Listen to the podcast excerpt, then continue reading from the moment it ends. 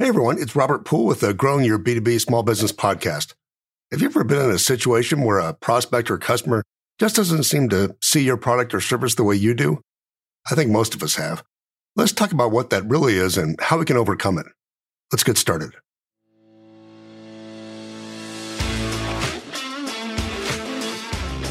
Do you have a small business that sells to other businesses? If so, you probably know that there are plenty of resources for companies that market to consumers or companies that sell to large and Fortune 500 type companies. But what about the small businesses in the middle who sell to other companies? Where do we go to get answers? How do we grow our company consistently while still keeping our sanity? That's the question, and this podcast is the answer. If you're listening to this podcast, you're part of an elite group of achievers who aren't willing to settle for just a nine to five job. You're one of the heroes in our society, and you should be proud of it. Welcome to the tribe and welcome home. Okay, everyone, I hope you're having an awesome day today. In the last episode, we talked about how easy it is to get distracted by ideas and things that don't really move our business forward and what to do about them. Today, I want to talk about the reasons why clients and customers hesitate to buy and how we can overcome those hesitations and reasons to make the sale and grow our companies. And to start off, uh, just so we're all on the same page, let's briefly talk about the, the sales process, at least from my perspective. Know, I did a whole episode on the difference between sales and marketing a while back, but both are integral to the total sales process from generating a customer lead to closing for the sale. And I like to look at this process with the hook story and close model. You know, the hook being something that gets a prospect to stop what they're doing and pay attention to your message. You know, that can be an advertising message they see. It could be a cold call that they have to answer or anything else that stops them in their tracks and gets them to pay attention to you, even if it's only for a half of a second. I mean, examples of that would be like an ad on Facebook with a wacky headline that makes someone stop scrolling and go, what? What is that? You know, what did they say? You know, or a strange ad on TV or even a cold call where someone calls the prospect and says something that gets the prospect's attention. Like, you know, hey, I was calling you because your insurance company is overcharging you. I mean, that makes the ears perk up. So the cold call goes from just some name on the phone that they aren't even really listening to, to their ears perking up and thinking, what did they just say? So that's the hook. The next phase is involving uh, and telling stories that help the prospect start to see that your solution may be a better idea than what they're currently doing. You know, as humans, we think in pictures and we pick up concept best through stories. Those are either stories we made up in our head based upon past experiences or stories that someone else tells us. You know, we pick up concepts from those stories that enable our brain to conceptualize the new information.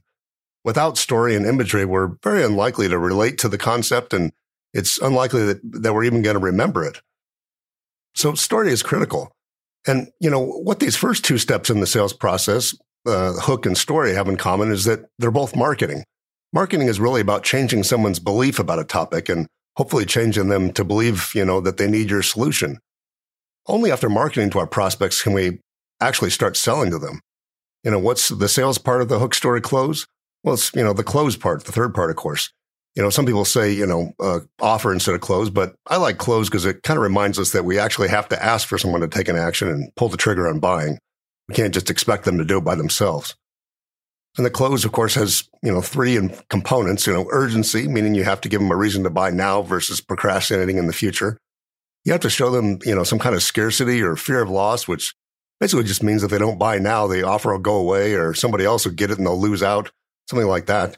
And then finally, you have to actually ask them to buy, you know, whether that's, you know, an online sales page or asking verbally.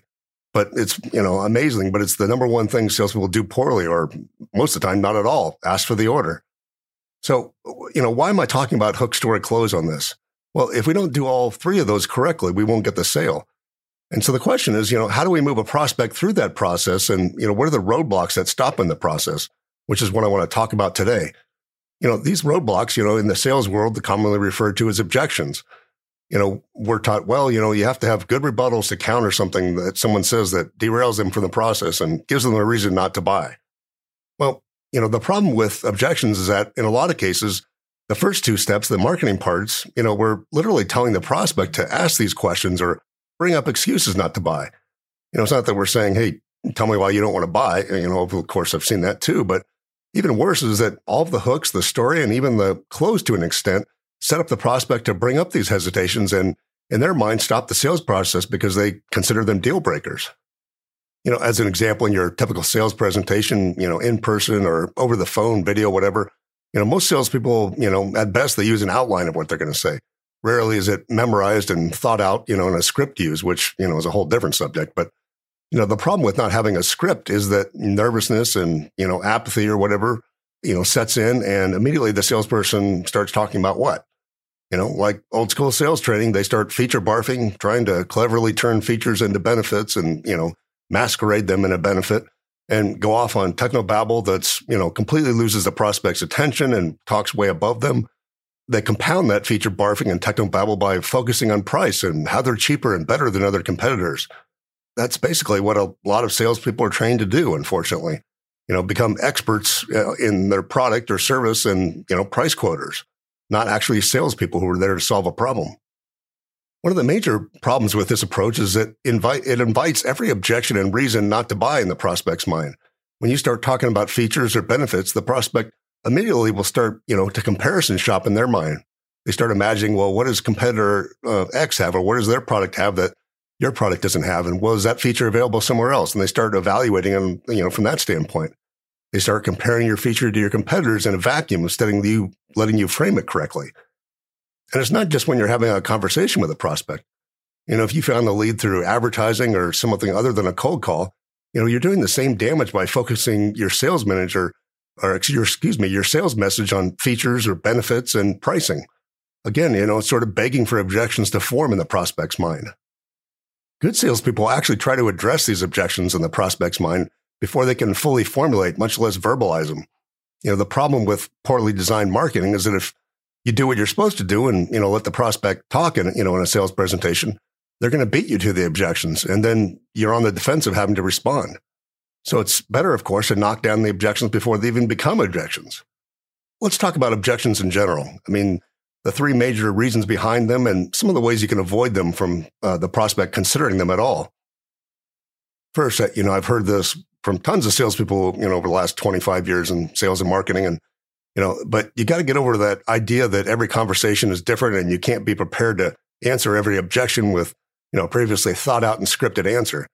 Uh, just like scripting your sales presentation and calls, salespeople, you know, keep fighting me this on this concept over and over again since I've been in marketing and sales. You know, a lot of people, salespeople think, well, you know, every person and every conversation is different, so you can't ever prepare for every objection. You know, I mean, I understand where they're going from, but you know, they won't even write down the objection because they think there are just too many. You know, and it's simply not true, in my opinion. I mean, 99% of products or services probably have less than top 10 common objections, and most likely they have less than five. I mean, some of the obvious ones, um, common things like, you know, they basically don't trust, you know, the company or the sales representative. They don't think that the perceived value uh, is great enough to part with their money. They don't understand how your solution helps them. You know, they don't believe our, our solution can actually solve their problem or they don't even know they have a problem. You know, so what do we do? First, uh, we have to isolate these objections. You know, if you don't know what they are, you can't really prepare for them. So you want to uh, sit down and brainstorm all the ones you can think of and keep track of them. You know, I mean, you know, it's rudimentary, but put them in a spreadsheet, you know. And, you know, when you get 10 or 20 uh, after some experience, look for the similar objections that are basically the same thing that create that category. So if it's a money objection, a pricing objection, you know, if it's a timing objection, you know, things like that. And next, you know, all objections really have a psychological basis behind them. You know, there's a reason in our brains why we think about, you know, the way we do about objections. You know, it makes it a lot easier to address these if you really know where they're coming from and how the brain's functioning.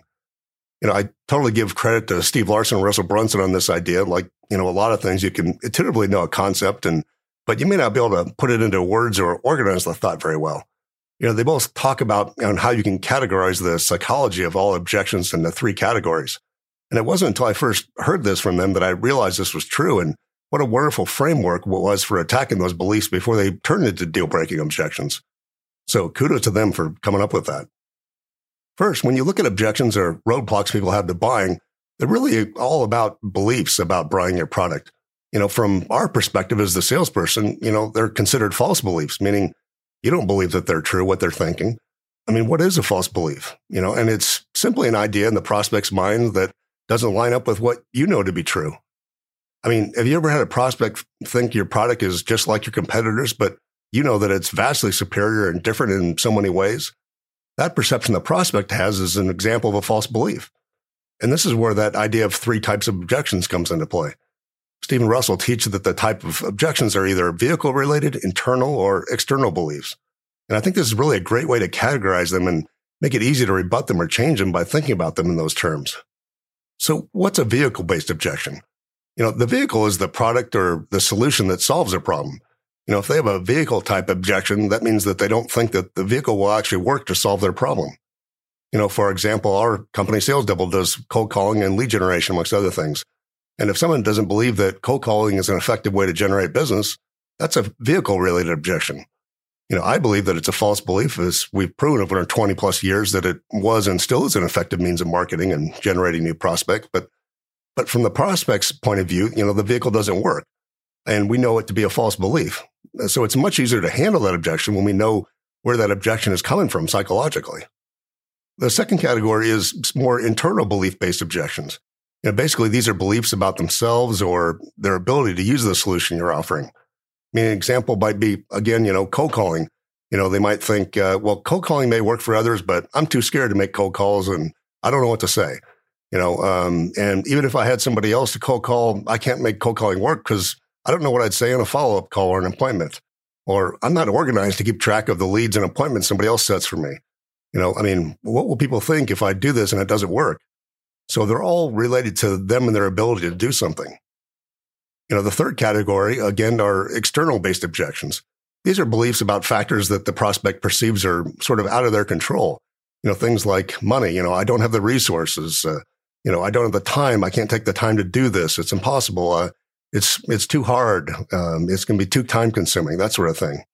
My wife won't let me do it. You know, the classic sales line. Okay, so you know, I mean, this is great to understand the psychology behind different types of objections, but what do we actually do about it, and how do we overcome them? First, in general, we need to address all the common objections as quickly as we can in the marketing process. The longer we wait, the more difficult it gets. We don't want to wait until we're at the close to try to handle these things. We also need to make sure that we have well thought out answers to knock down these objections and preferably written down and memorized if you're talking to someone in person. I mean, if you try to wing it, it kind of defeats the whole purpose of doing it. Next, we've got to help them shift their beliefs to align with ours. Uh, you know, we, we need to create pain in their mind by holding on to the old false beliefs. You know, if they do that, then this is going to happen. And then, you know, it's the Tony Robbins pain pleasure thing, you know. In addition to causing pain in their minds, now they need to associate pleasure with a new belief, the one we want them to have. And, you know, one thing I would say too is, you know, you got to be careful because you don't want to directly attack the false belief, you know, if you can do it in a way that doesn't make them feel stupid. Like, you know, if they, if you're attacking the, you know, the way they currently do something, you know, and you think, oh, that is completely stupid. You're an idiot for doing that. Then, you know, you lose them right there because all the rapport is gone. So don't attack the belief without doing it in a very subtle way. You know, be subtle about it and tell a story. Let them, you know, infer and feel like they're changing their beliefs, that they're in control. They're much more likely to change if it's their idea. So how do we actually do this?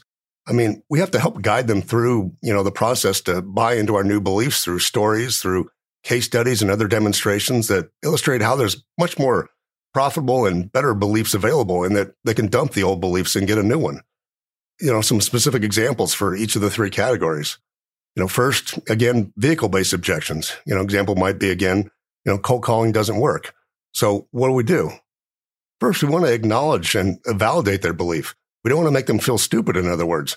We want to say, you know, hey, you know, that's an understandable and, and reasonable way to look at it. But, you know, let me tell you a story about someone similar to you that they didn't really believe in cold calling as well. And, you know, and they kind of shifted, you know, eventually to reach, you know, realize that it does possibly work. And then, you know, then we show them the new vehicle, which is much better at solving their problem. The story again. And what about internal beliefs? Maybe, you know, I can't cold call effectively. Again, acknowledge and validate their belief is reasonable. You know, or, you know, you have a client that one thought that. Tell them a story about someone who realized that it wasn't true. And with proper mentorship and training, it's a skill that can be learned reinforces success in shifting uh, the identity that a cold caller had in the story. You know, if you don't have a case study, you know, make up a high, hypothetical one. I mean, you're not lying if you don't infer that it's an actual client. You're just illustrating a point through a story. And then finally, you know, the external belief like I can't afford it or I don't have the financial resources. again, acknowledge and validate it and say, hey, you know, I totally understand where you're coming from. That's a lot of money or that's a big commitment, whatever. Uh, and then again, tell them a story about someone, you know, was right where they are and they couldn't afford what they needed to do, you know, or they thought they couldn't. And then use a same story or a different one to show how that person got creative and came up with the money because it was a smart decision and a smart investment. So if you're listening, uh, you know, in all these examples, there's really some trends. Number one, acknowledge and validate. Use a story to show someone, you know, who was experienced and they experienced the same thing as a prospect. And then use that same story, or a different one to illustrate that someone changed their beliefs and, you know, how it paid off. And all three of these types can be handled in the same way. So where do we actually address these objections in the process? You know, we know we need to do it early as possible, but the answer is we need to do it as many times as we can in every stage of the sales process. If possible, we even need to address the same objections several times with different stories and language, because not all prospects uh, are going to relate to all the examples. You know, in the marketing stage, you know, we need to address these objections by doing things like, you know, uh, in whatever campaigns you have, whatever ads you're running, whatever communications you have via email or social media, etc. You know, I mean, uh, focus on the most common popular objections. You know, when um, when people are first paying attention the most and during the hook, use stories and social proof that rebut, you know, some false beliefs in that sense. And don't mention features and technobabble and other things that are basically egging them on and begging for objections. Everything should be geared towards shifting away from those old beliefs. You know, and we need to continue this process and address them um, in the close or the offer stage. Again, focus on the beliefs you want them to have. Show them how replacing those old beliefs will improve their life and their situation. Ask them to make a change, i.e., ask for the order and, you know, give them help in changing by using urgency and scarcity to move them to action. Reinforce that they made the right decision and welcome them to their new identity. So these are some of the suggestions on how to effectively handle the most common objections we see and stop the roadblocks to the sale. Takeaways and summary for this episode. I mean, first, we need to identify those objections and they're generally less than 10. And like I said, most of the time, less than five. You know, figure out if they're a vehicle, internal or external based objection from a psychology standpoint you know, and then program your marketing and your whole process by changing anything that begs for an objection and preempt by these things by addressing in the marketing and the sales stages. And help them get over that switch to new beliefs with sales and closing. And then finally, help them switch to new beliefs with the sales and closing process by using urgency and scarcity. I hope this was helpful. Uh, thanks for listening today, and I'll talk to you soon. Thanks for listening today. I hope you learned something that you can implement right away. I know your time is valuable and it's really an honor to serve you. Please subscribe and rate the show on your favorite podcast platform and give me your honest feedback. If you're interested in learning more about how to grow your B2B small business, please call my office at Sales Double, which is 866 231 6776. Talk to you soon.